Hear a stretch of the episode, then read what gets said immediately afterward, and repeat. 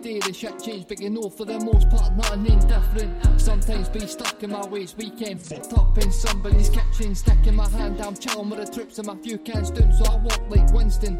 Trust me, I wake up hanging, you hang that I'm leaving this bed, you're kidding, I'm sitting on back in the pad, get deep fried and I smoke some packs of the grass, put the feet up, kick back and relaxing your best, know I'm sitting on Reilly's gaff. Oh, the ultimate BMT, and I was like, eh, aye, if you want. And then when they were making it, they started putting cucumbers and that on it, and I was like, ah, no, no, no, no, cucumbers, no, like, well, it's not an ultimate BMT then. And I was like, what if? Oh, the only thing it changes James, it is I thi- don't want cucumbers. This is the fucking uh, you get into fucking Halfords with the windscreen wipers again. Mind you came in here and you're like, ah, this fucking Would you agree with the ultimate BMT guys? You asked for an ultimate BMT No, I- I and he "Geez, tried to give you one I and you were like, nah. He's a BMT. And he was like, oh, eh, do you want the ultimate BMT? And I was like, is that better? And he's like, aye. And I was like, aye then, I'll have the ultimate. I thought it was just bigger. Oh, so you didn't even know what that. No, I'm not. I'm wanting what I've came in for years and years to Subway to get. I think these are both in the right And- certain way. But then I go, oh, no cucumbers, please, mate. And he goes, oh, well, it's not an ultimate BMT then. Is it for one? You're like, all right, aye. Is it though? Oh, apologies, mate. I don't want one. of them." Subway's sold the fuck out, mate. Is it? Aye. I think so, aye. Do you think it's, I hate Subway now. it's sucking the dick of the overlords? Mate, see when I used to dog it in school, I used to go down to Subway and get a foot long and a cookie and a drink for like a fiver. Oh, aye, aye. Well, A I, fiver? I was 12 quid or something there. What what price you think you're now, Jamie? You're you have you you're a Subway guy. I'm on a Subway guy. I know you're I- I a love devil a Subway guy. What do you think I get for Subway? Uh, Just looking at me, judging me. Meatball marinara.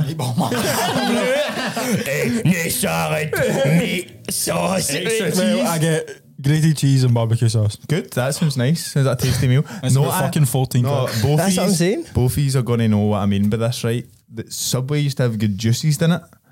You used to be able to Gatorade, get blue Gatorade. Blue Gatorade, uh, Robinsons, like I but they have that and then they also Aye. have the wee fountain machine. no, but now they've changed to Coke. They're no with the Pepsi brands anymore. But I say they sold it, they sold it. it's Powerade, not mate. They've sold it to the Coca Cola. Mate, see when some somewhere has like an option like that and it's like blue Gatorade, I'm automatically like. See when they put pure thought in it, they'll just select it actual. Mate, there's a place in Uddingston called Chilo's, right? Ah, oh, Chilo's bur- Chilo's burgers, bro. No, no, but it's, aye, the burgers are good, but they, they The- do this juice, Chilo's Mandarin. Oh, the Mexican. And it's in a can. No, it's no mate. It's just like they've made it. I don't know how. I don't know how they made it. Fucking all sorts of Mandarin and that. I don't know. mate. but just spoke Chinese at it for ages. What a Mandarin. Fucking. no, but uh, mate, it's. f- I order Excellent. it for that. I mean, I used to go into Subway for Blue Gatorade and all, but then I also go to that separately see if you have that Mexican cola shit. I like that stuff. Uh, the Guava Jarritos. one and that Jarritos. Aye. Me and you, the, the taste buds are so exotic. They're so exotic, mate. Right, mate, what are we up to? Right, we're back. Deep fried is back. Boom. Back with a bang, a nuclear bang. oh, I know. Uh, so this is a big, a big hitter, I would say. Yeah. This is. How would you rank this topic in terms of stuff we've studied? mate, see, see for like getting into it. Mm-hmm. This is probably one of the top dogs, mate. This is one that I've been very like I've been falling asleep listening to books on the subject and that. Do you know what I mean? You don't realise how deep it all Aye, runs. like the I, I don't why don't want to get away the room, mate, but I the the deep the, the roots of this like family, mate. The, the dynasty of on, the Kims. on a nation, the Kim dynasty, bro. It's it's nuts, trips. Um, I think we should just get the hell out of it. mate, I'm so excited. We can't fuck about this. I'm It's so too. Well, we'll explain kind of what's we're going to do. Aye, so this will be part one because it's just so long, right? So we're going to sort of up till maybe what what are we thinking? Uh, to 2000, mm, mm, like ju- ju- I think just up until the current supreme leader takes power, maybe. Right, okay. Because there's a, even you could do another three episodes on since then as well. Mm-hmm. Do you know what I mean? No, you So you, definitely you want to it its you want to give it its due. You know what I mean? It needs its due. Aye, so you're going on with the first part, aren't you? Yes. So I mean, before I before I even start reading this, before like when we spoke about doing this as a topic, it's like I knew it was fucked, but I didn't realise how much stuff had gone on. Like I know North Korea Korea's isolated, it's restricted, the people are all sort of brainwashed in a way, and but I didn't realise all the mad events that took place Aye, to lead up to it. And that's what made me curious about this. It's like, all right, we know what it's like now, but like how how did it get like that? Mm-hmm. How did it end up like that? So I guess we're gonna find out, This is what guys. we're here to find out. So the, the story of North Korea begins with a man named Kim Il Sung. Kim was born April 15th, 1912, into a re- fairly regular family in modern day Pyongyang. So that's like the capital now. Aye. That's where, imagine we went Pyongyang. Yeah, that's where all the big hitters are, mate. That's where the big boppers are. Mate, that would be the ultimate Reilly's gaff, like vlog thing Aye, but we're journos, in bro. North Korea. We're journos. No journos allowed, bro. I think we could persuade them Do you that think so? we're no journalists. Aye, yeah, yeah. I guess this, Show them five minutes of the pod. mate. mate, we'll email them five minutes of the pod. this is your journalism. Can we come? can we come? We'll pick you up, Mate, mate. you know we're not going to sit in, mate. Mate, mate, Talk- mate, mate, bro. Talk about match. We're going to in, mate, about any of that shit. Fuck all these cunts. Mate, I'm going to use me. uh, so, uh, two years before Kim was born, obviously born 1912, the Japanese had began occupying the Korean peninsula, something Kim's family were firmly against. So they were quite outspoken against that. Some people were like, maybe it's a good thing. Do you know what I mean? And just let them in or whatever. But they were one of the, the families that were like, this should, this can't happen. Right. We're not into this. The resistance. Japanese, chase yourselves. Aye. Get out. Sling your hook. Right, right, you fucking up my fucking road. It's been enough. so the year Kim was born, fifty thousand Koreans were arrested by the Japanese, and many families were displaced from their homes. So anybody that was speaking out, protesting about it, saying anything about it, were just like, fuck off, Captured get by the by the, the Japanese. I captured, and then like they would send some families to like China, send them like just get to fuck. We're in here now. You're going to cause trouble. Get out. Get out. Sling your don't fuck about the Japanese. either. No, no, efficient. He grew up in total admiration of his father and would listen to his endless rants on why the Koreans must displace their occupier, the Japanese. In 1919, Koreans took to the streets in their thousands to peacefully protest against their Japanese colonisers. The now famous March First movement began in Seoul and grew into other cities in Korea. So it was a big march that thousands of Koreans, obviously, a lot of them weren't happy with it because they were seeing what the Japanese were doing. And they took to the streets in this one day. And it like, it started in Seoul, but like, because they found out that people were doing it there, they were like, right, we'll do it. And it started spreading uh, the whole of, of Korea. They were trying to like overthrow them basically. yeah, yeah. But it was a, it was a peaceful protest. Like, they weren't like out trying to fight with them. They were like, we don't want this. And we're protesting against Aye, it. Um, but yeah, so that was the March 1st movement. But the protest was violently and quickly shut down by the Japanese, the efficiency, leading to thousands of arrests, injuries, and even some casualties. Kim, aged seven at the time, claimed to be in the heat of the action at the protests. He stated that this is the first time he's seen Korean blood being spilled and it made his heart burn for revenge. The conflict forced, forced thousands to flee to other countries, with Kim and his family being exiled to China. Ooh.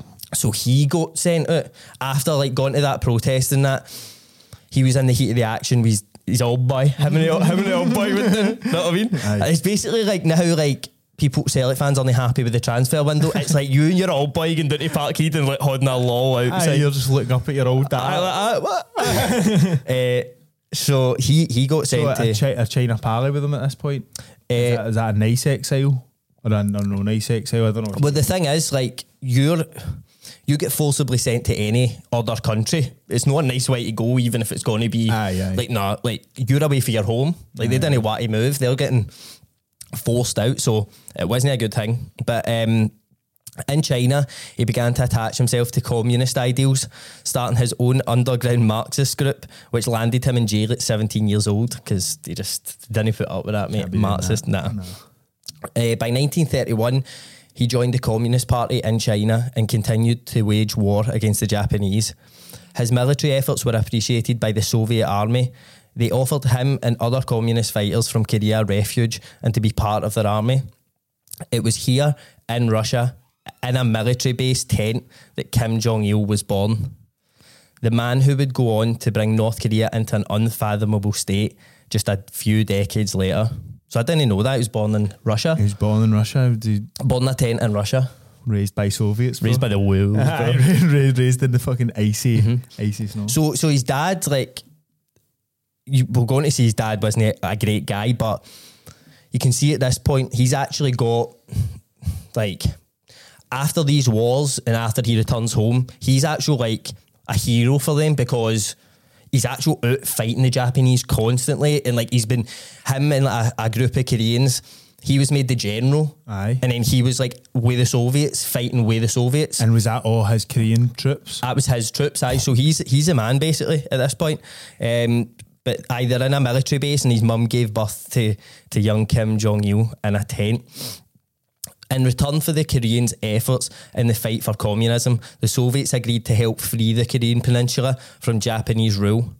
Kim returned to Korea as a national hero, claiming he is responsible for the freeing of his people. So this is like starting to see his personality in terms of like he done well. Do you know what I mean? And he Aye. got he done his bit, Aye. but he comes back and he's like, ah, it was me. I murdered all them. I'd done it. It was me against the lot. They all ran. Don't use actual word. I seen the biggest one. I seen the biggest jet. Right, I Oh. went up to my dad. I hear you. I cut. Mel you. Mel. Mel you. Uh, so when he got back, he declared himself the leader of what would go on to be known as North Korea. I think we've got a wee spillage over there. What's Oh, that? do we that that? your bag or my bag? Oh, it's my bag, mate. It's all good. Ah, it's all right then. As long as my shit breaks and yours doesn't. Aye, no invaluable in, in your bag, like cameras and equipment. And uh, so, yes, he, he returned and declared himself the leader of what would go on to be known as North Korea. In 1948, after World War II had ended, separate governments were established in each zone of Korea. The Democratic People's Republic of Korea would be the North, and that would be under Kim Il sung, who just returned for the war. And the Republic of Korea, which was the South, and that would be under Syngman Rhee, which I thought sounded a bit like a Tame Impala song or something. Sing Mary. Something, I don't know. Doesn't even sound like a Korean name, I don't think that. No. Sing Man Ree. Sounds Indian or something that. Think so? I Aye, think so. Does sound maybe. Aye. Mm-hmm. So Kim Jong Il's born, he goes back, and he is the son of the supreme leader of this entire nation.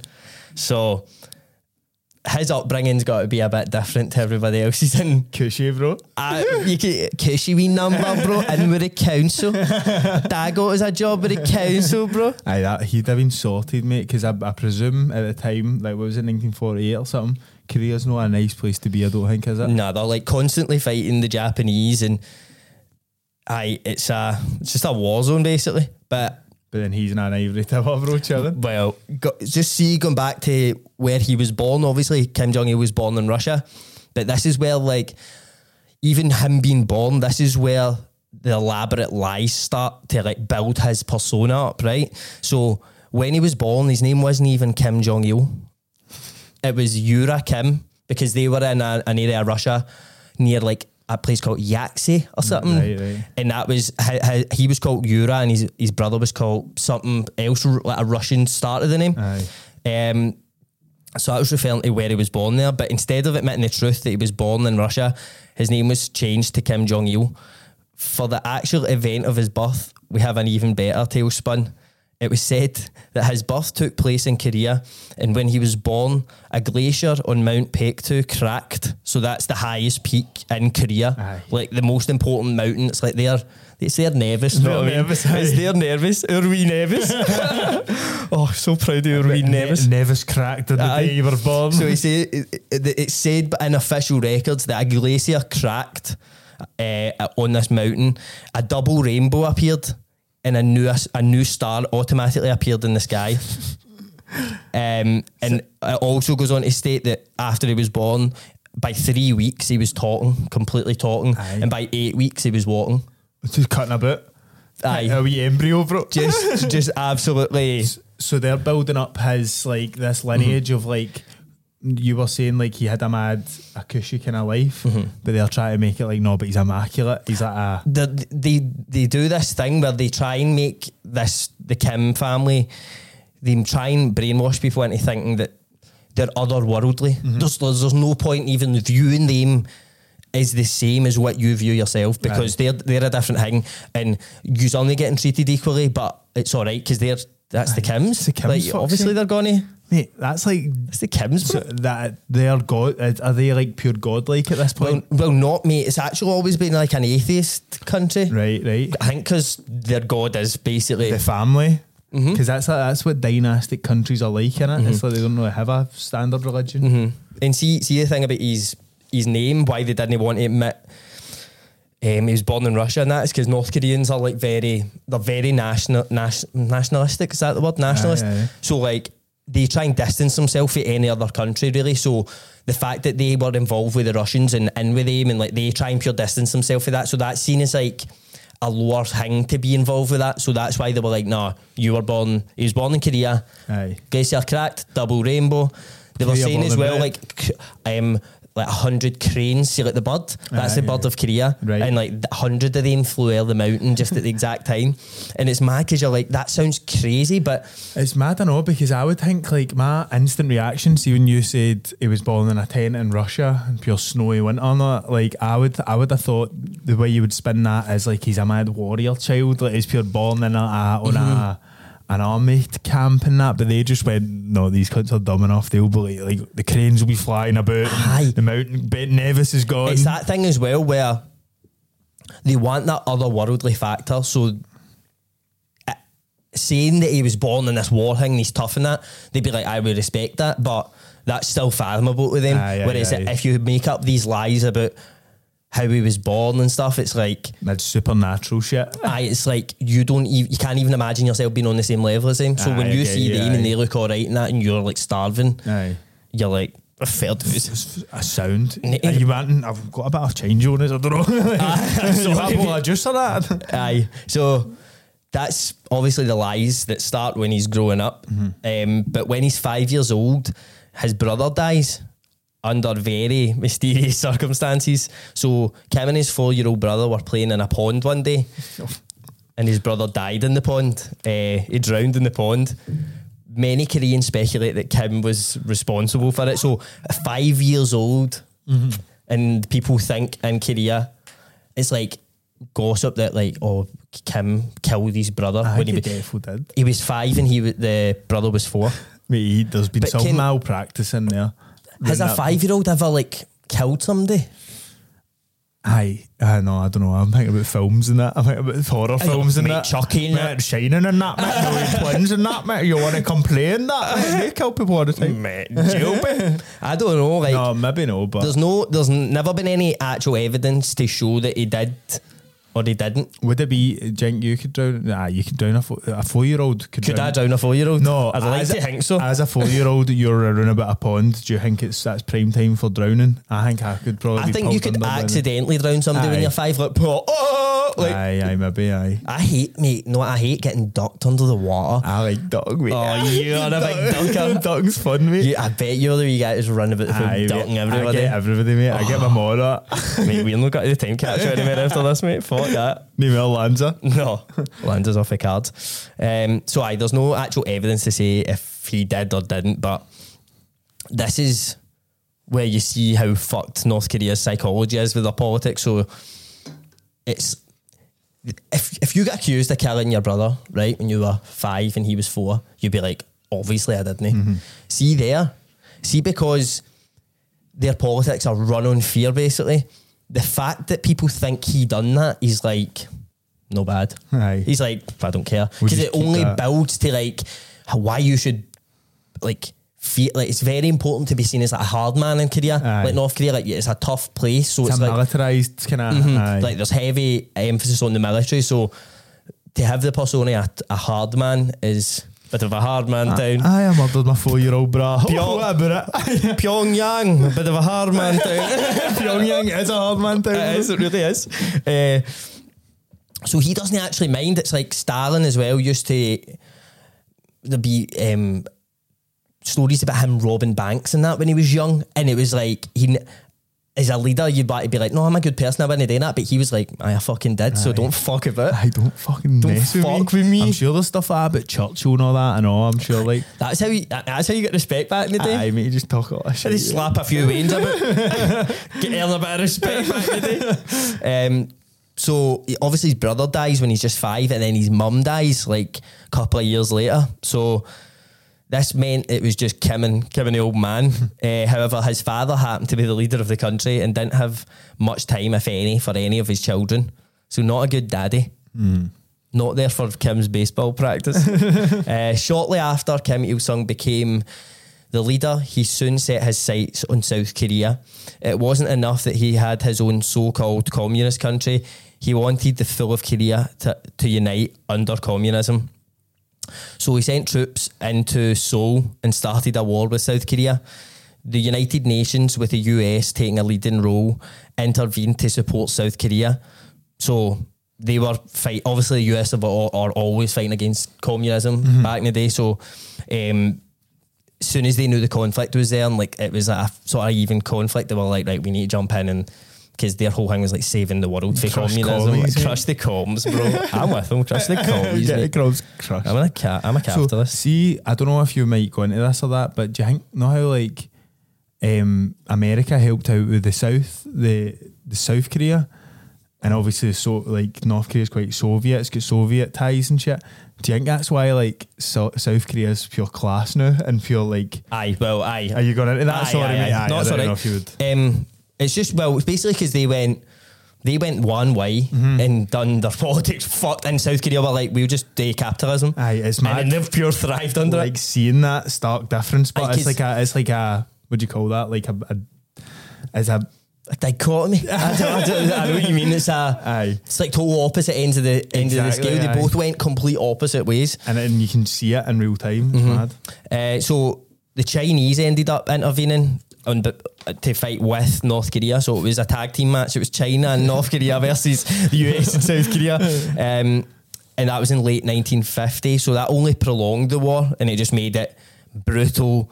So many deaths. So after three years of this war going on, it was like intense fighting. They just agreed a truce. It was, it, they were like, right, it, uh, like were not at peace. They were just agreeing to no shoot anybody. They knew Aye. Was it because everything was that fucked or something? people were just that like there was just so many deaths, and they were like, no, what we need to just nobody's getting out of this. That's wild, isn't it? You're not winning. I'm not. It's a lose lose scenario. We're just to kill each other. Eye for an eye makes Well, us all gonna end up fucking dead doing this. What a drink that. so that was in that was uh, July twenty seventh, nineteen fifty three, that the truce truce was agreed. So the Korean Peninsula remained divided, the north and the south, with the K- Korean demilitar- demilitarized zone serving as a buffer between North and South Korea. So a formal peace treaty was never signed, and technically the two Koreas remain in a state of war as only a truce was agreed upon. That's so they're mad. still So at war. the new. hmm So there's a big stretch of land at the border, and it's um, it's a demilitarized zone, so n- none of them are allowed to be in the, in there with like their army. So Aye, like they've aye, agreed aye. that this zone is like free of it all. I like right along the border. But there's been like incidents over the years of like some coming in and then see how like a gang fight when you're younger and it's just like they all just ja- dance dance up to each other then dance back and it's like you fuck I swear to God fuck it fucking hell man I swear to God bit like that Is that like trucks and that? Like but three in, Korean, mile. but in Korean I like three mile away from each other, like driving back forward. Like, oh, Uh, fuck. oh, and attack So they're still at what? and it says as well, like, see this area, see, because it's so quiet, it's became a pure beautiful nature reserve. Is it? Because there's such, so you many live on few. that? No, you can't go there. It's like neither of them are allowed on it, in it technically. So And is it like is it like on the border? There's like a mile, and it's like it just stretches the full way. Mm-hmm. Aye. that's mad, isn't it? That's a mad, pure weird uh, p- part of the world. Like imagine going there, walking it. I know. what eight hundred miles or something. get to the border, I'm just walking the demilitarized for charity and that. Well, I get you. I'm just at the Korean demilitarized zone, mate. right, sitting back, Eddie, bro, jump it. but I'm 10, bro. Hundred quid. Uh, so after this war, Kim Il Sung stated to his people they would now be running the country on a little thing they call Juche. Have you heard of it, Juche? no, I haven't. Mm, you're about to. Juche is a philosophy which is used to guide the country across all aspects of their existence. So their economy, how they run the army. It's just it's like this is the philosophy behind every decision that they make. Ingrained in every part of the country. Aye. So it promotes It promotes the belief that a nation should have control over its destiny and it not be influenced or dominated by external power. Sounds good to Fair me. It advocate, advocates for economic self sufficiency and independence.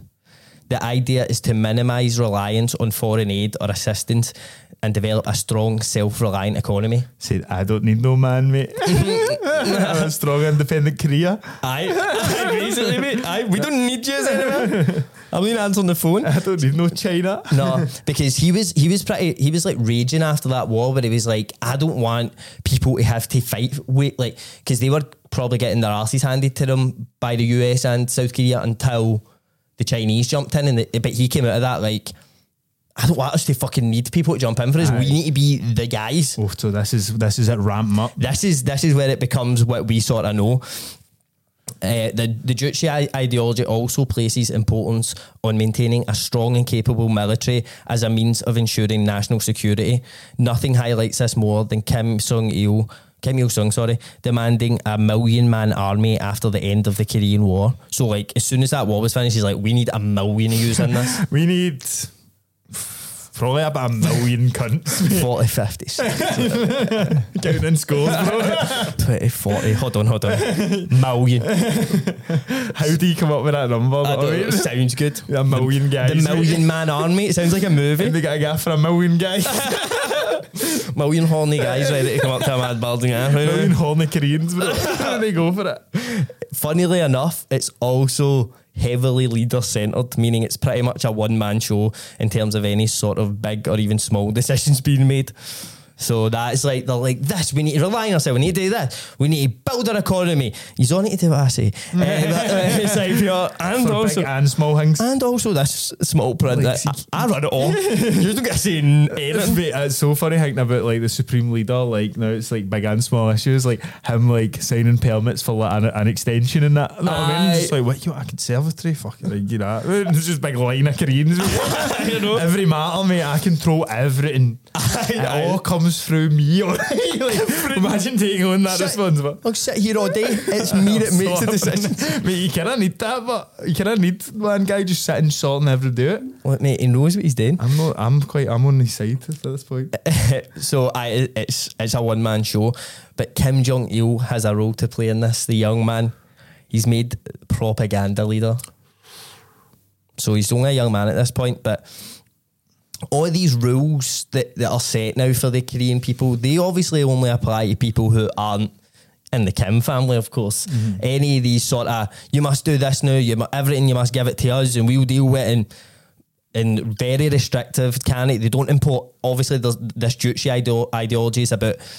We do, it's very like um, it's like heavily on nationalism as well. So it's they don't want a Aye. even culturally they don't want you to think.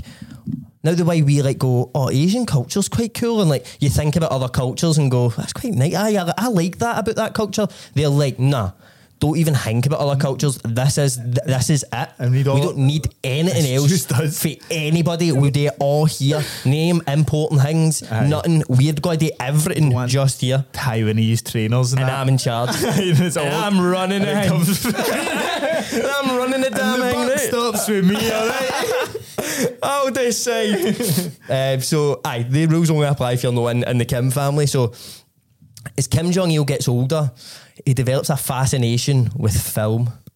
Oh, Loves the film Kim Jong Il. loves the pictures and that. He demands that North Korean officials fly him in thousands of movies. He was said to have one of the biggest movie collections in the whole world because he would just get officials to be like, right, go and get me like a hundred movies for the US, and they would just fly them in. And is this the, the old guy? Is this the leader or the wee boy? This is his boy now, Kim Jong Kim Jong Il is his son. the propaganda guy. Aye, he's the now pr- the propaganda leader, um, and he's, he's he's only still young as well. But so he grew up loving movies. Um, his James Bond was his favourite movie. But it's funny because I, well, you're going to see what, how he acts later when he becomes leader. But he was saying that like because he had no reference to like what was real and what wasn't for the West because he's he's never been there. He's no Aye. they don't read books about. Do you know what I mean? Aye. He thought like now James Bond is like right. This mad guy needs to go on a mission to catch this mad bad guy and that and like see the things he does like poisons drinks and that and like pure hijacks planes and he thought that was like real. He thought it was like a documentary on shit that really happened. Aye, we need to be doing He didn't think it was like sensationalized. He thought like. Oh, I know that this is a movie, but this is based on things that they happen. Aye. So he, that's how he thought you just went about things. Aye. Is, is that a training video for him? Aye, basically, basically. Is that we need to get our boys in on this shit? Like, you see this 007 guy, he's mad. Uh, it said that he also wrote fifteen hundred books in three years. Which Not is bad g- going. Good going. so this is when he's at his it's uh, Kim Kim Il Sung University. So this is when he's a young man. He's meant to be a bit of a party boy, by the way, in, in Oh, college and that. Aye. Mhm. Like drinking like at a young age and like partying, Oh, girls, girls. girls, the booze, the drugs, everything, man. Uh, that's the that's the military school in it? Aye, that's like the most prestigious place you can go, obviously, because it's named after him. But he went there. Um, he also directs three operas in the space of three years, all of which are said to be better than any other opera in human history. Oh, I'd like to see it. Imagine you make an opera, you're like, that's the goat. You make your second one and go, I've topped that one. It's better than the last. Third one, you're like, ah, I've done it. I've actually done it again. The second one was my favourite personally, but the three of them are top three. for Ah, it's just all of them are number one. and this is where you see these lies that are building up his character. Um, another amazing light is Kim's achievements as a sportsman. Um, the first time Kim ever picked up a golf club, he went to North Korea's only golf course. And he shot 18 holes in one and then immediately just retired after it, never picked up a club again. Didn't want to pursue it or that. 18 holes in one, back up the road. Easy. Nah, that was, why would I do that again? Mate, I just dusted. I just completed the That game. was, that was piss easy. it's fair enough, I know. If I got 18 holes in one, I probably would First- be like, aye, I think that's reasonable. aye. You go to a golf course you've never even played before, you get 18 holes in one, you're going to be like, "Mm, I, I can do this game. I need to find something better. Like, I need to find something more challenging. His main love, though, was always the movies. He directed multiple films which, which North Koreans were forced to go and watch, and of course were forced to enjoy. So like, he would make these movies, and then they would make everybody get out their house and go and watch it, and like pure clapping that it, and it was like terrible. See, because they never, they never had any reference to like eating, Aye. eating cultural, like they couldn't. Probably didn't even know what acting was. I like they had no like imagination for any of this. just so mad empty vessels, bro. and it's interesting as well, like, uh, this is a side note of this, but I watched that Dark Side of the Ring. It's a Vice documentary about all the dodgy shit that's happened in wrestling. And Kim Jong il invited WCW, the wrestling company, Air, to perform in Pyongyang. And as soon as they go there, they got all their passports taken off them, their phones taken off them. They had a guard with them everywhere they went to the toilet. There was a guard with a gun with them the full time. Um, they, they weren't allowed to do anything. They all had to be inside by like seven, like mad steroid wrestlers for the 90s. That's and mad. they said that when they perform, they said like th- there's like 150,000 person arena in, in Pyongyang. I like at this stadium, you've never seen anything like this, right? And it was filled, like filled to watch people wrestling. And when they started wrestling, they hit a couple of big moves. They're like, aye, the crowd will love this one, that. Silence. Because none of them knew what they were looking at. They're, They're like, like, they've never, they've never known like, oh, like this is a thing that I can just observe and look at and go, I like that, and wow, that's interesting. They don't, because they're so repressed, they don't even know what they're looking at. They're like, they just get told when to clap in that. So the first night, none of them clapped in that, and then the second night they went back. And it was like they were going nuts and Aye. crying in the crowd and that because they were like, you need to fucking start Show reacting to emotion. this. Aye. You're going to look bad. Aye, so they're just letting it all out. Aye, like, just mental. letting it out. They're mad empty vessels, but they've still got a bit of something. It's like you need to show something. They're just still greeting. And they know how they can turn it on. mate. They can turn it on at any time. Uh, however, at this time across the border, their neighbours South Korea were gaining international recognition for their movies. This enraged Kim.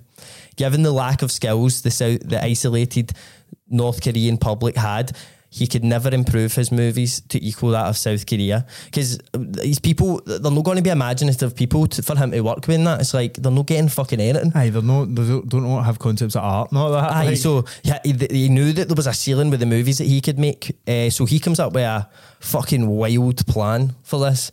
Um, Shin, Shin Sang Ok was a highly acclaimed South Korean film director, and Choi Yun Hee was his ex-wife, also a well-known actress in South Korea. So like two big time, like a director and a, uh, an actress that used to be married and then split up or, or, or something. They've split up for a few years at this point.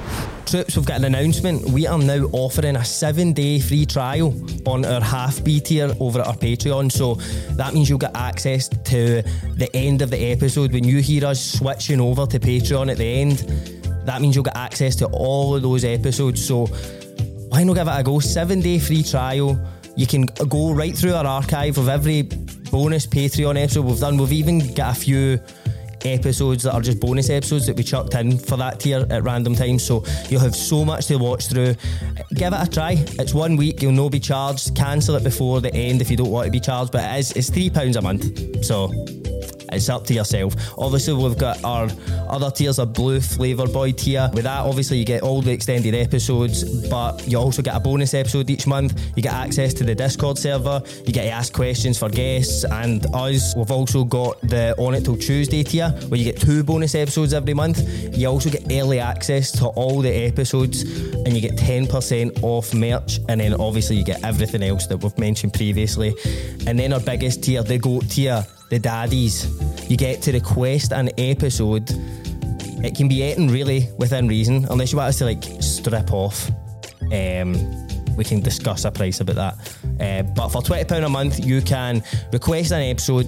It can be anything. It can be a conspiracy theory, a watch along, anything you can think of. You get twenty percent off merch. Plus everything mentioned in all the other tiers. So, yes, get on it, troops. www.patreon.com forward slash Reilly's Gaff. Troops, the podcast is brought to you by G4 Claims. If you're involved in a road accident that was not your fault, call G4 Claims on 01698 767 172 or visit them at notatfaultclaim.com. The process is completely free and you could keep 100% of your compensation. In 1978, while both were separately travelling abroad, they were lured to Hong Kong by false promises of a new pr- movie project. They were met by agents who bundled them onto separate boats and headed for North Korea. So, like, he sent, Kim Jong il sent four guys out just four guys sent them out and were like, ah, kidnap them, bring them back to North Korea. That's insane. Just a mad, ra- a famous actress and a fa- very famous director. Just be like, ah, just go and get them, bring them, bring them here. and they're like exes and all that. Aye. Like pure Brit. Imagine coming off the boat and being like, sure. no, what?" but this this is the this is the beauty of it all, mate. So, um, obviously he he bundles them on they bundle them onto these boats, and he said like they were both knocked out, right? And they woke up, and the first thing they seen was a portrait of Kim Il Sung, like because he's he's the eternal leader. That's the thing I didn't mention about him. He's the only leader of a country today who's no alive. He's still the leader today. Kim Il Sung is the eternal leader. They're just like the supreme leader, but he's still the leader, even though he's dead. Mate, I didn't even know that. Aye, it, he's the eternal leader. So if you t- technically the leader of uh, North Korea, the new is Kim, Kim Il Sung, even though he's been dead for fifty years, That's sixty years. insane, mate. Mental. That's actually nuts. See, just a mad side note, does he have like a mad burial ground or anything like that? Do you know? Um, Because I'd imagine it'd be pretty fucking special for the eternal leader. oh, aye, I don't I doubt it. got Their lots of- funerals are nuts. We've got lots of statues here, man. Aye, they've got like the biggest statue you've ever seen in your life, just of like him, like Storing, holding a banana. in, in like a suit. Holding a banana. Eh, so sorry, where was I? So aye, they get kidnapped and they, are heading to North Korea. And there's a painting of the eternal leader. Aye, on the boat, just staring at them. So after t- being taken to North Korea, the two were initially held in separate locations.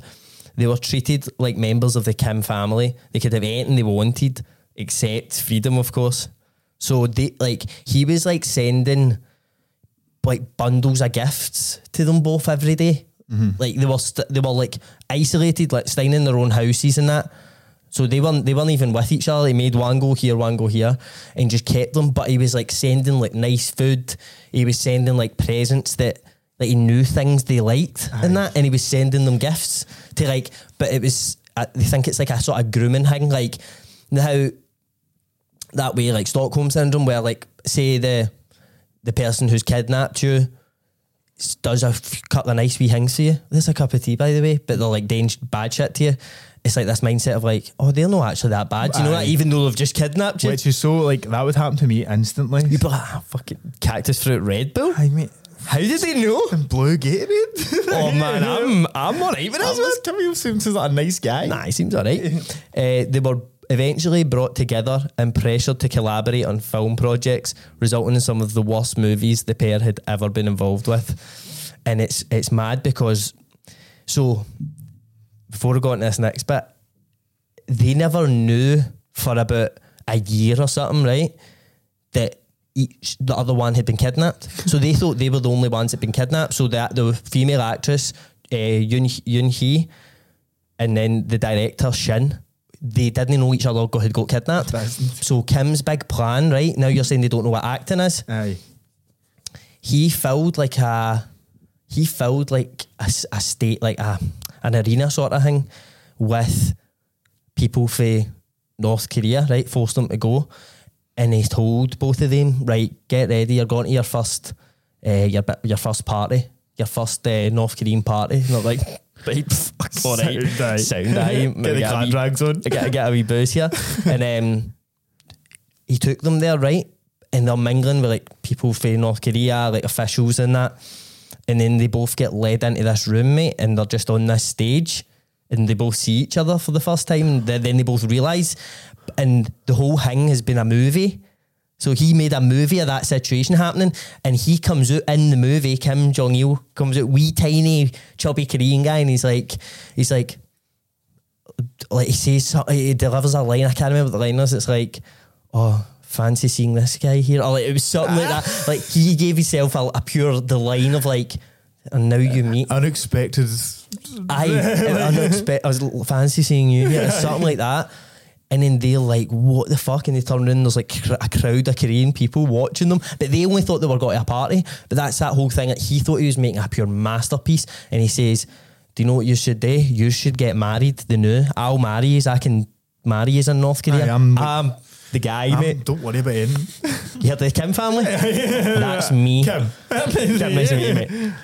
Aye, so But so did that? Did it film like? Did he film them in the apartments and all that? And like, I'm not sure, but this was like the the the Crescendo. But I don't even. I think that might have just been the movie. Do you know what I mean? Like Aye. that meeting. That would be insane, mate. See if they did actual film like them getting captured and all that, and mm-hmm. like coming together and like them getting their presents and their, their jackfruit Red Bull and all that, and, they, and then like coming together and meeting in a stadium Falcons. That'd mm-hmm. be the wildest film ever made, mate. I would be. That'd be unbelievable. I mate. wonder what that looks like to watch that. I don't know how you would even get that. A lot of this is quite difficult for me to picture, like because it's such a Such a weird place, society. mate. and then because it's got like because you can kind of picture like Asian cities and that now very well, Aye. but it's hard to picture them with a mad Soviet influence, Mm-hmm. like with mad the mad block concrete house. You know what I mean? Like I'm aye. trying to think about what hall that was in, and all I can think about is something that looks like a big car park, big John Lewis or something. Aye, aye, you can't even like actual picture what it would look like in your head, but Aye.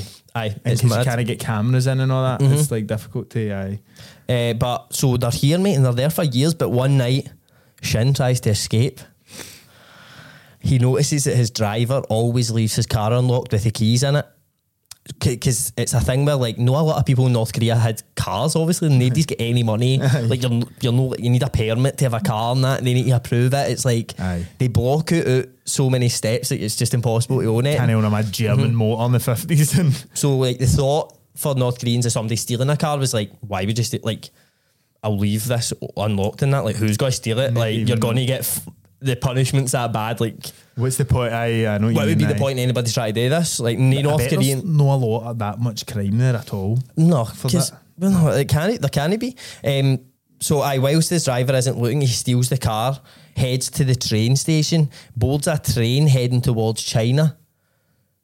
But what he didn't know was that North Korea had spent years reinforcing to the population the importance of snitching.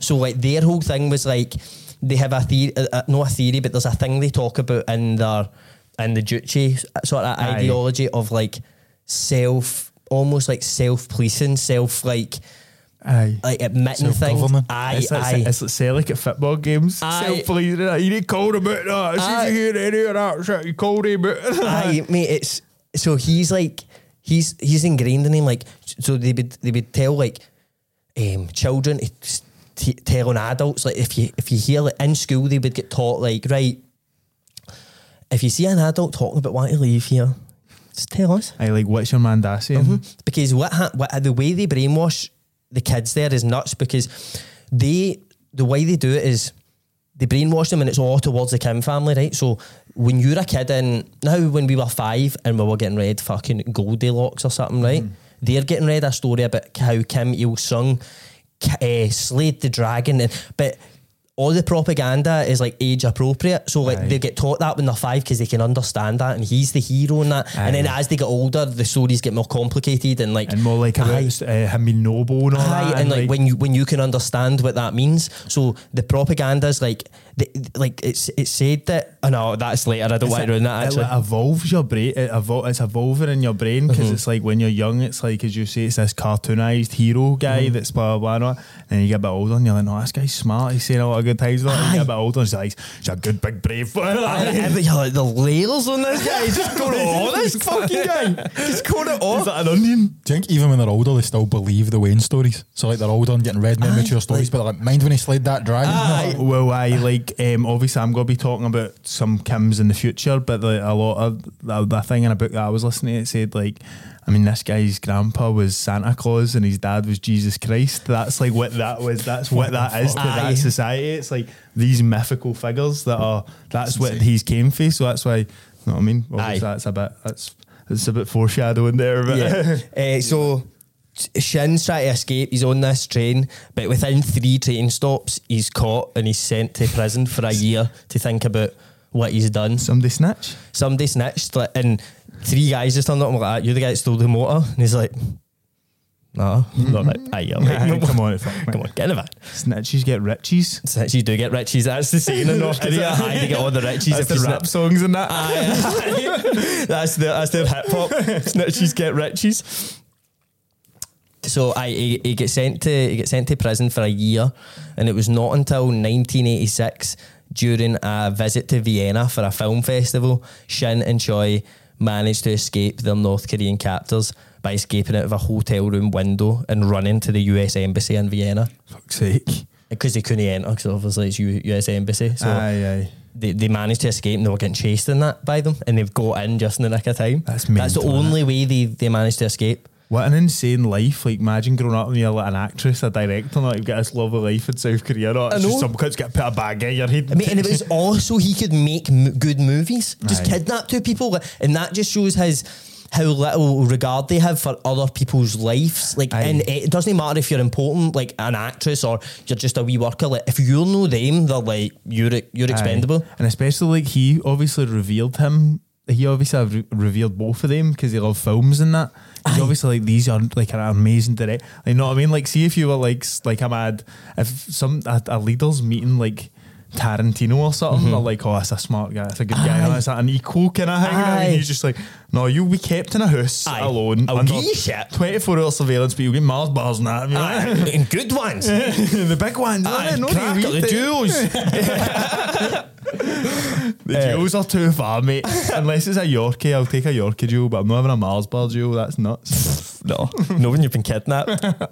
so, after decades of isolated state led propaganda about the world, mixed with the pressure of self reliance, North Korea is decades behind South Korea.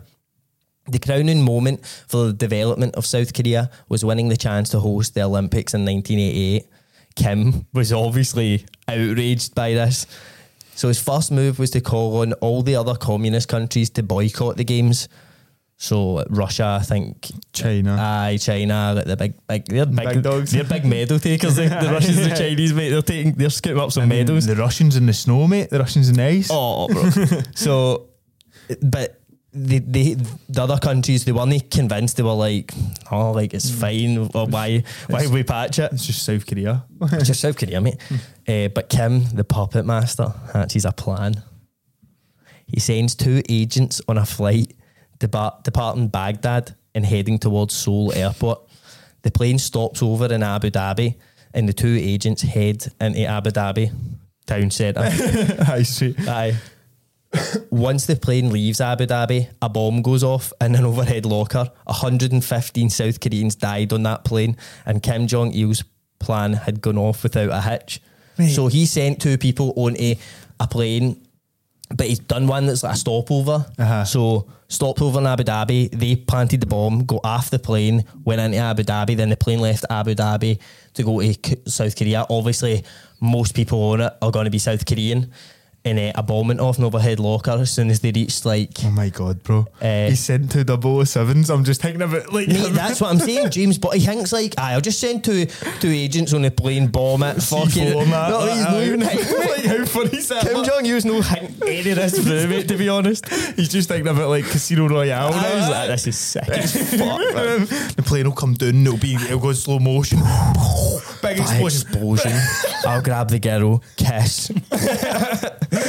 Aye, so he's so he's bombed that plane, 115 dead. R.I.P.. Um, but this was to show the other. This just shows like.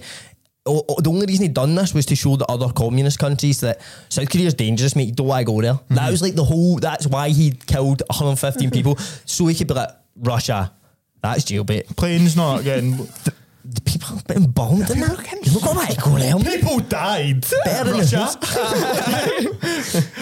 Uh, so I they're, they're, they're no convinced that, that they're like what and then he does this and he's like look too dangerous to enter South Korea however South Korean intelligence traced the bomber to a hotel room in Bahrain the agents both tried to commit suicide once they knew that they were wanted but only one of them was successful so they had like cyanide capsules and they were trying to bite into them before they got caught by the South Korean like The police CIA. Aye. Um, only one of them done it in time, but the other one couldn't bust it.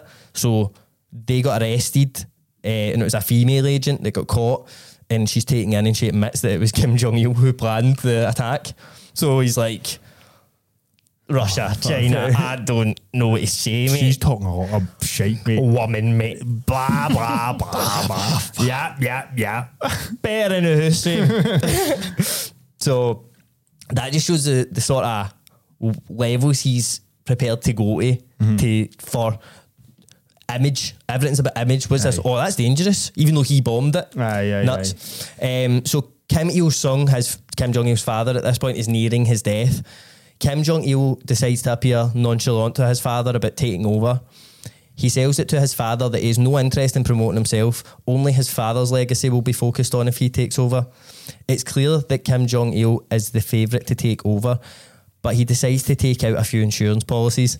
He bugs his father's home and phone, listening in for anyone who disregards his son as the new leader. So purging is essential in Korean politics, and purging is just making moves to ensure that certain things happen, but it's like by any means necessary. Like I'm sure you'll go into it with Kim Kim Jong Un whenever whenever we do that, and so he was like just listening. Like anybody who was getting into him, being like, I don't know about that fucking Just the slightest Anything, mate, mate. like they would they would die. Like they, there was several North Korean officials just turning up dead randomly this time, mate. Like just just randomly r- r- running into trees and that. With like a piano wire, a cunt wearing a suit. I, I shot myself in the head 10 times. uh, uh, Shit like that. Aye. So, Kim Jong il also ensures his brother in law is out of the picture, sending him to Europe to be an ambassador, and he's still there, don't know. brother-in-law's Aye, brother-in-law, still well there. Where is he? Europe. Also? Just Europe, mate, somewhere. Somewhere in Europe. Belfast or something. Poso, aye. The mountain, mate. In 1994, Kim Il sung dies, and Kim Jong il is officially made the supreme leader.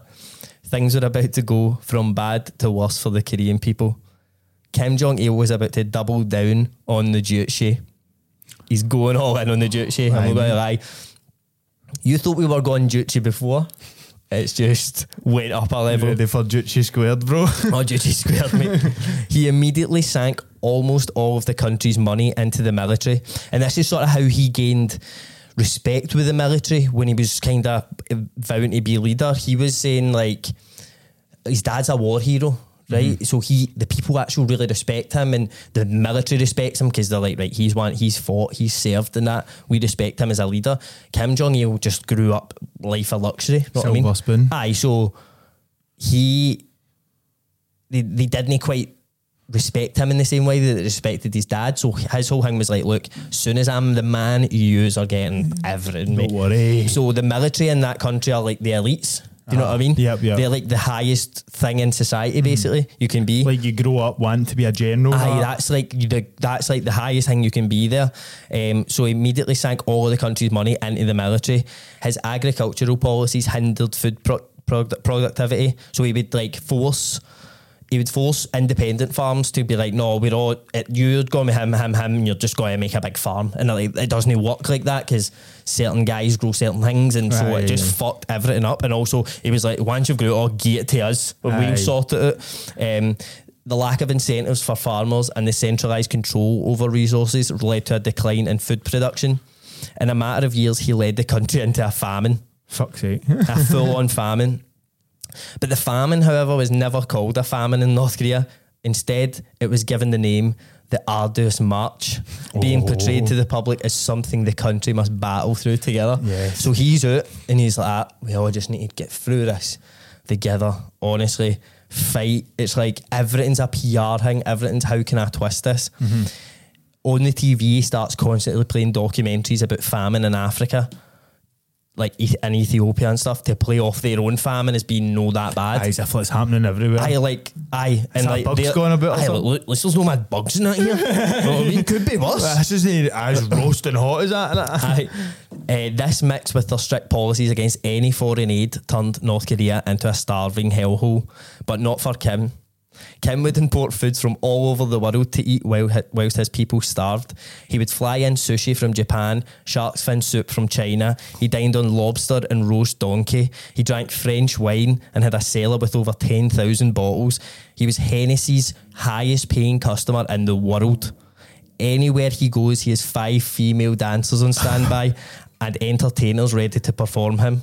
Perform for him. So I didn't realise he was a G like Mate, that, bro. Mate, used to get beer in for Czech, Czechoslovakia at the oh, time. Oh, Budvar. Snout for Germany. Oh. He get ev- mate silver chopsticks. He ate French wine. Oh. This bro. guy lived. Henny, bro. He's on the Henny. It's the, it's the highest paying customer in the world for Hennessy. That's fucking hilarious. That's another ordering for uh, fucking that mad Kim Jong Il. Who's that? They've cut- causing a madness. in Man, year. no heard North Korea.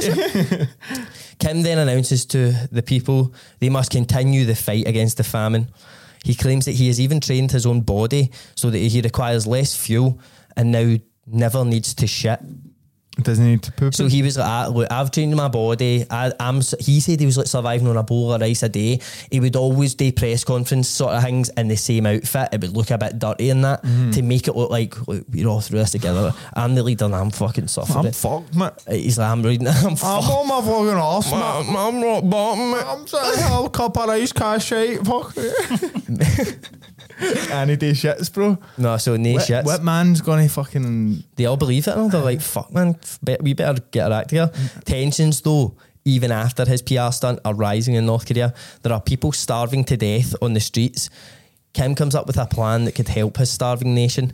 He finds a farmer in Germany that can breed rabbits the size of dogs. Oh North Korea strikes a deal to set up a farm and requests for 12 massive rabbits to get the ball rolling. So he's like, ah, right, we did a whole farm thing.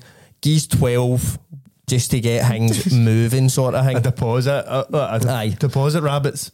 So this is all in the name of ending the hunger of his country. He's like, we're going to do this, we'll get th- these measures. The rabbits were sent to North Korea and were never seen by the public. Instead, all 11 rabbits were cooked and served at Kim's birthday banquet in one of his 24 villas. he ate all 12 of them, Ate all the bunnies. Ate all the bunnies, mate. Him and the Millie. Him and the Millie, mate. I mean, all the bros. All the boys. What a night, but. Oh, that'd be I good. know, Twelve. it was good seeing you last night up Twelve. at Kev's, mate. It was fuck- See all the bunnies, mate. I'm rough as fuck. I must have ate a bunny and a half. Oh, stuff can't even move. Munching bunnies. the bunnies, bro. Oh. This guy he just lives, he continues to live his life of luxury while his people deteriorate by the day. So why don't people just leave? You're probably thinking that why can why do you not just leave? It sounds terrible. Leaving North Korea is obviously insanely difficult. The border into China itself is not complicated to cross, but the implications for doing so are heavy. The culture of snitching creates an atmosphere where people are encouraged to tell on others who they hear speaking about leaving. If you manage to leave and your family are left behind, they are guilty for your crimes. Treason is the most severe crime in North Korea, and your entire family will spend life in prison if you escape. So this creates a collective guilt which stops people even considering leaving. And if you try to leave and you get caught, you can expect to be subject to torture in prison. And a classic North Korean torture, one of the best, is making someone sit in the one position without moving a muscle for 18 hours a day. If they move a muscle, they start getting beaten. The explanation for this torture is it's the only way the, tr- the prisoner can truly sit and think about what damage he has done. Mate, they give him the. That's 18, the, 18 hours a day. Imagine that just sitting, and as soon as you move 18, they're like fucking. the ultimate naughty step, bro. And they would do the pigeon as well, like tie you up. What- what, everything that? behind. Aye. Oh, I like. I don't oh, know. No, aye. I, I don't like that. I don't like the sound of that one. I'm just thinking about the sitting down for 18. I, I think I could do that, but I would need like a, a, a Game Boy or something. Mm-hmm. Because if I could move my thumbs, I'd be sound. If I- if Skis I a PSP or something. Ski a. PSP, mate, I'll bash it. Aye, so Aye. just don't want to try and leave, man. But the thing is, as well, you're like, how are they even getting? How's he getting money? Mm-hmm. Like, how's the economy getting any money? He soon became a master of the black market, Kim Jong Il. So soon, North Korea became very, very good at selling and trafficking drugs. They became massive arms dealers to basically every enemy that the West had at the time. They also became the best counterfeiters of the hundred dollar bill. Federal Reserve workers in the US admit that a lot of the time, even they can cannot tell the difference between a North Korea note and a real US one. Oof, that's mad, That, so they're the best at counterfeiting hundred dollar US bills in the world. Mate, this cunt is a bad boy, isn't he? He's the tr- he's the real bad boy. The ultimate gangster, mate. Aye. He's forging shit and all that. Uh, the income made from these activities funded Kim's extravagant lifestyle while his people suffered massively. Starvation is now at a point where Kim needs help. He decides he's going to receive aid, but on his terms. He needs the world to pay attention to North Korea quickly. Something like the threat of a nuclear bomb would do the trick. Kim releases statements saying he's prepared to launch nuclear weapons that they've privately been working on for years. He's ready to declare war in the West unless he gets his demands. He then stands his men down on the condition that his, his demands are met. The US then send food and medical supplies to North Korea. And in the boxes that they're sent, and this is like anytime the US send aid, it always says a gift from the United States of America on the box. But but that would destroy the narrative like the US are like the ultimate enemy. Like we don't like these guys and that. We hate them. So once the aid is dropped into North Korea, it's placed into different packaging before being distributed to the public.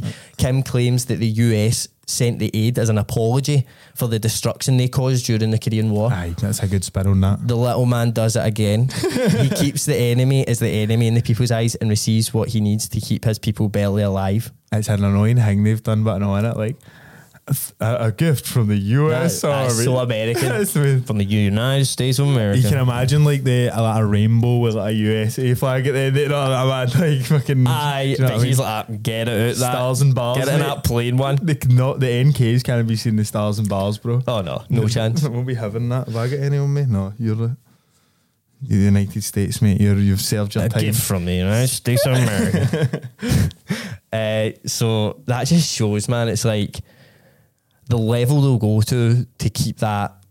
In in this whole country, this North Korea, its only purpose is keeping their family is like the go- the the gods. Do you know what I uh-huh. mean? Like it doesn't serve any other purpose than that. Like they mm-hmm. don't export things. They don't. They don't. They, the whole system is built to just keep this family as being like a fucking superpower. It's insane, isn't That's it? the only purpose it serves. It's insane. The Hermit Kingdom, bro. the Hermit Kingdom. So after like that, and for a decade, actually, Kim sort of faded out of the public eye.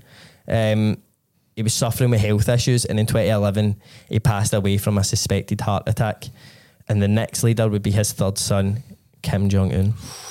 And I've got, um, I want just, I, I thought we'd for a visual of like how these people are told to act and stuff. I've got. yes. Kim Jong Il's funeral. We don't need to watch it all, but just you need to see some of the reactions on this. I'll play, place it in front of you.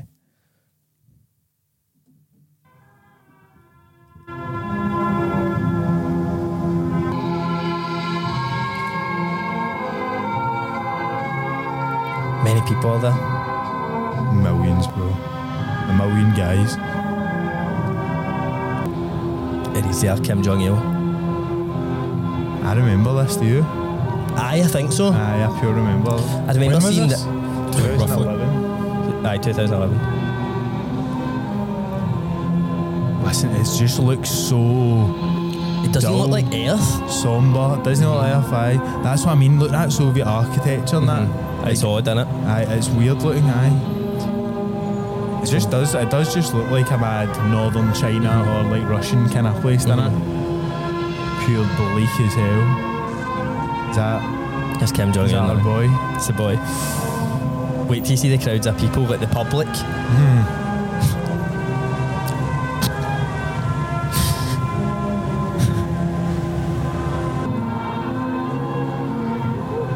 There's a man. It's him. How mad must it be there when one of them actually dies? But you're like, what? What? Mate, I thought he was invincible. It was like- said as well when Kim Il Sung died, they were like, I didn't know he could die. Mm-hmm. Mate, do you think has this been coordinated? Aye, hundred percent, mate. They're told if you're no, if you're seen and you're no more than hard enough, you get beaten and put in prison and that. This is all fake. That's insane. Like none of them care. Aye. But I think they must. I think some of them must. Like, Mm, I think if you've been brought up like all your life like that, mate. Like, think about people that love like the Queen and that. Aye, you're like we look at them like you alright. And but then think about that with the propaganda.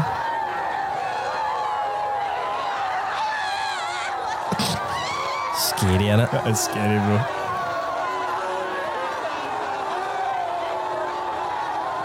Who could be asked with that and all? But they've You been need, to be, dragged out you, need, you need to be asked, mate. You've not got an option. Have they been dragged out the house to good, didn't they? I'm howling at like you living in Australia. Like, I, I don't care what you say. I'm no gone. Mate, I'm not even going to that fucking thing, mate. Guy was that prick. Mate, I'm in the final eight ball pool now, right? There's no chance I'm getting down there. What time does it start? I'll, follow be down later. I'll show face. I'll go to the. Where, where, where is it after it? Sean, Sean, Where are you going after I it? show face at the funeral. Pyongyang Bowl Club. I'll get you down to the bowling club, man. Ah, It's got it's, a, it's, it's licensed to free. But there you go. That's like Kim Jong, Kim Il Sung, Kim J- Kim Jong Il. I, I think it's ins- absolutely insane, mate. It's one of the most insane things to because how many people are in North Korea in total? Is that about five mil or something? Three mil? No, much more. Twenty five point nine million. What?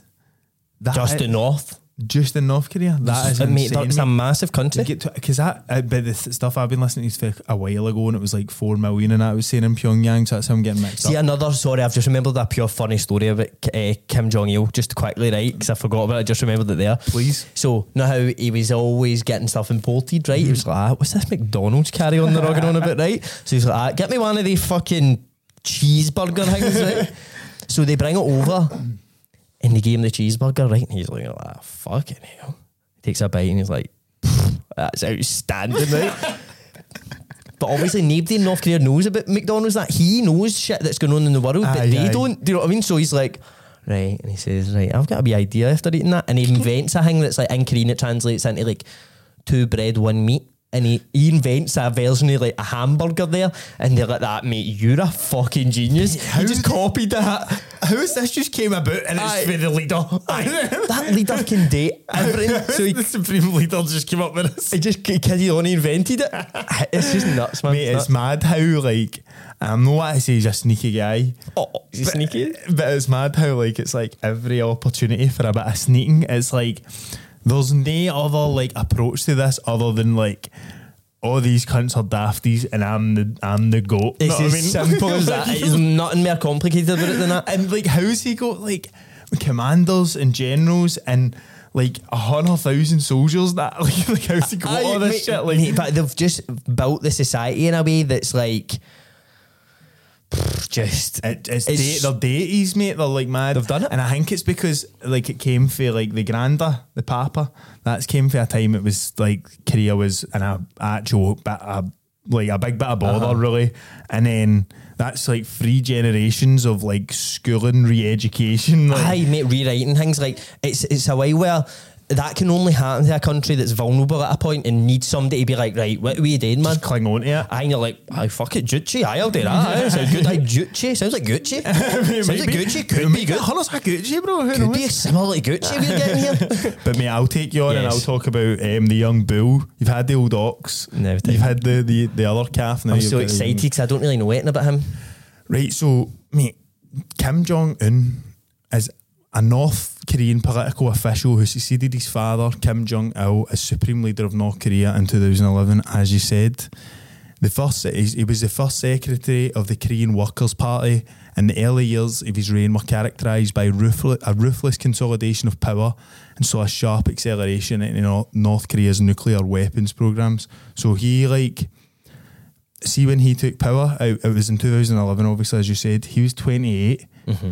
He had no military experience. He was like, he was silver spoon times two, know what I mean? Aye, he's double. Aye, and he had no like military experience. Like a, a lot of his early life was like, uh, uh, there's nothing really, there's nothing really on his early life at all because he, he, he lived out of the public eye, and it was as I said, like he was, he, he he didn't go to the college till late on. He didn't go to the the, the military college till late on or anything. So when he took power, it was like there was these propaganda films came out. So these uh, documentaries about him, and it was just like I think you can get them. We'll get videos because I'm just doing a kind of brief overview of this now, and then we'll we'll go dive deep in on part two. But um, there's like these propaganda videos of him like.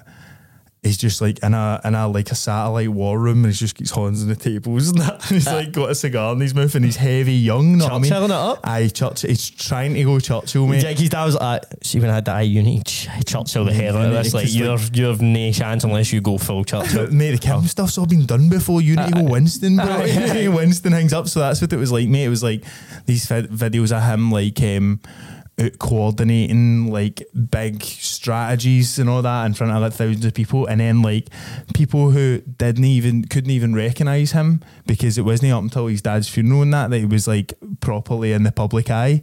So people that didn't even recognize him, like military leaders and stuff, were like t- instructed to like be like on camera. Oh my god, like it's you, like pure bowing to him and all that. Like, so there was all that. there was all that kind of stuff going on. But North Korea's former former ruler Kim Jong Il had six children, and Kim Jong Jun wasn't.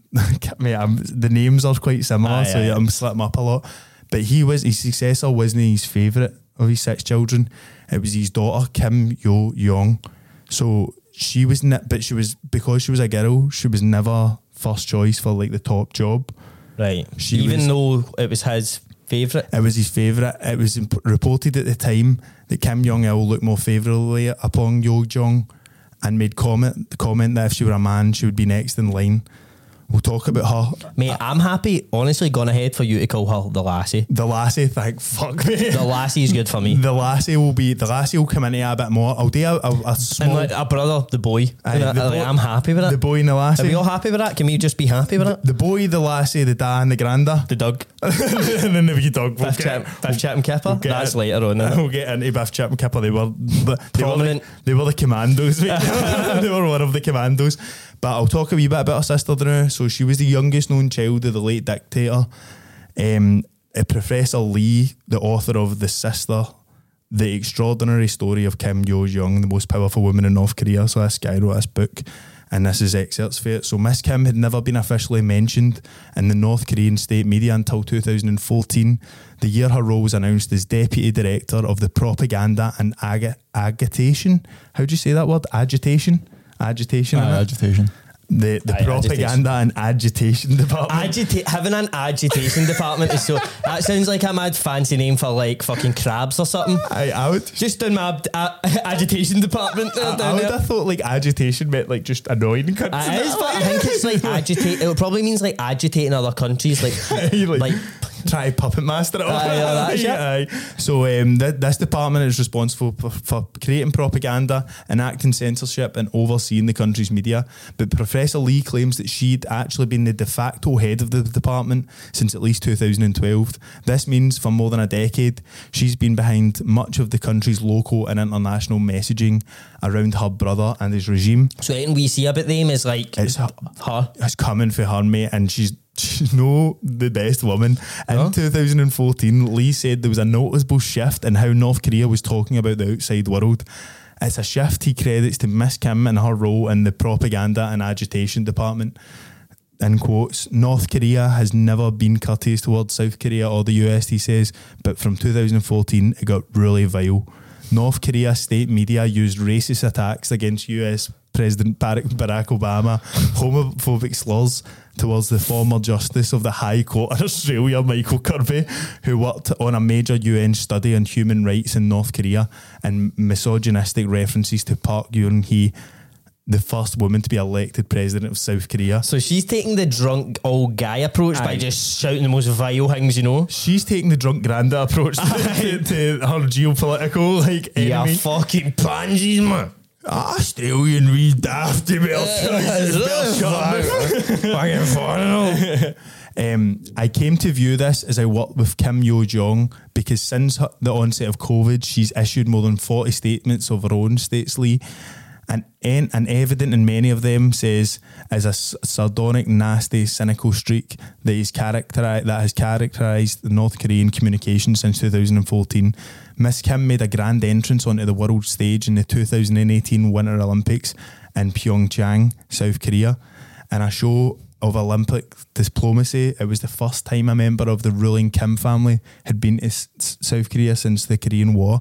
So nobody, nobody's been there yet since 1952 or whatever. and then she's the first person to go there. Aye, so she attended. the- Bold as it, I know, it? mate. She attended the opening ceremony and she was sitting near the US Vice President Mike Pence. She later handed a letter from her brother to South Korea's President Moon Jae-in. That was a pivotal moment.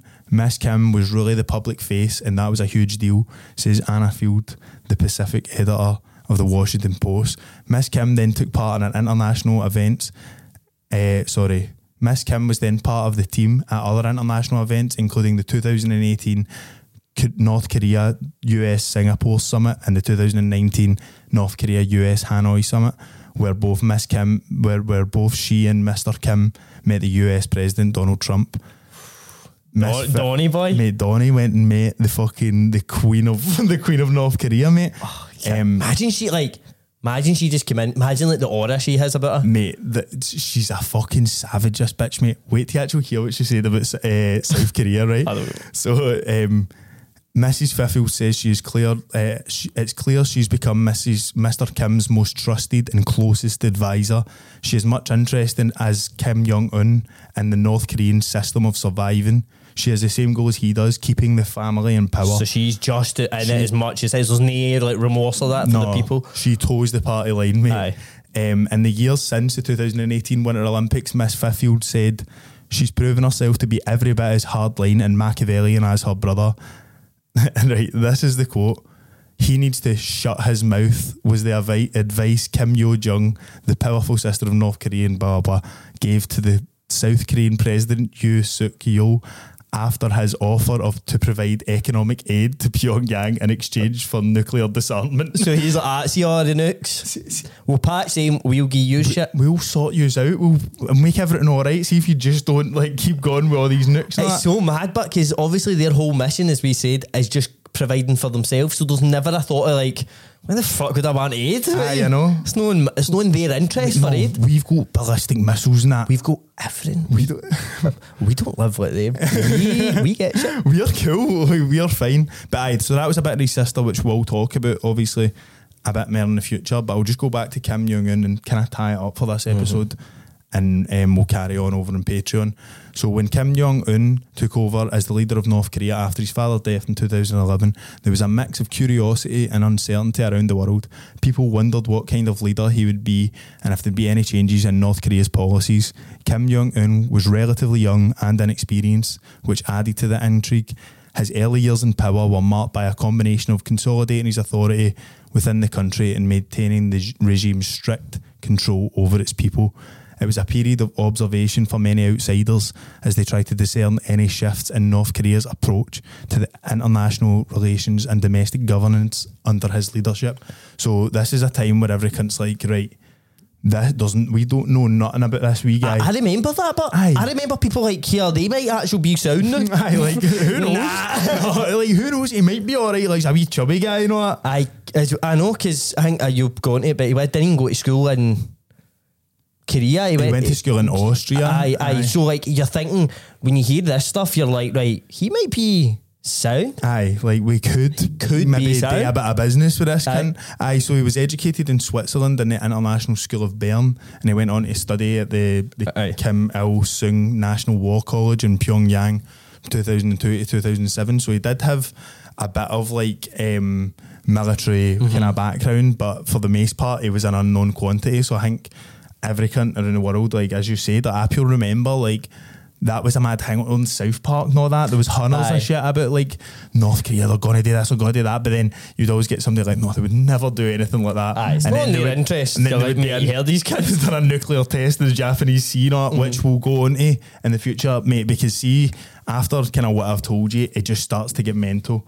So the, the, that that's really it because I, I kind of want to save. Right for part two because it's there's just so much, but we need to break this up somehow. if, Trips. if I say this, uh, like if I go on to the next bit, it's got to be another half an hour or something. Don't want to open up that can of worms right now. Come on, we don't want to leave it on the gym, mate. No, no, no. Leave some for the ring. That's what we're doing, trips. Um, so we hope you enjoyed that. We're going to go into part two uh, over on Patreon. I think that'll be out. So yes, if you want to get involved, patreon.com forward slash Reilly's Gaff. We've got lots of more deep frieds there. Um, we're going to be doing more deep fries. They're going to be coming more often now. Yes. I think things are going to be easier for us. That's all I'll say at the moment. We'll keep it keep it hush hush, but things are going to get things are going to get a lot better for the old YouTube and for the Patreon and for everybody. We're so going to be posting a lot more. There's going to be so much more than what's happening in you. so thank you, Trips. We hope you enjoyed it. Patreon.com forward slash Reilly's Gaff if you want more content. Cheers. Thank you.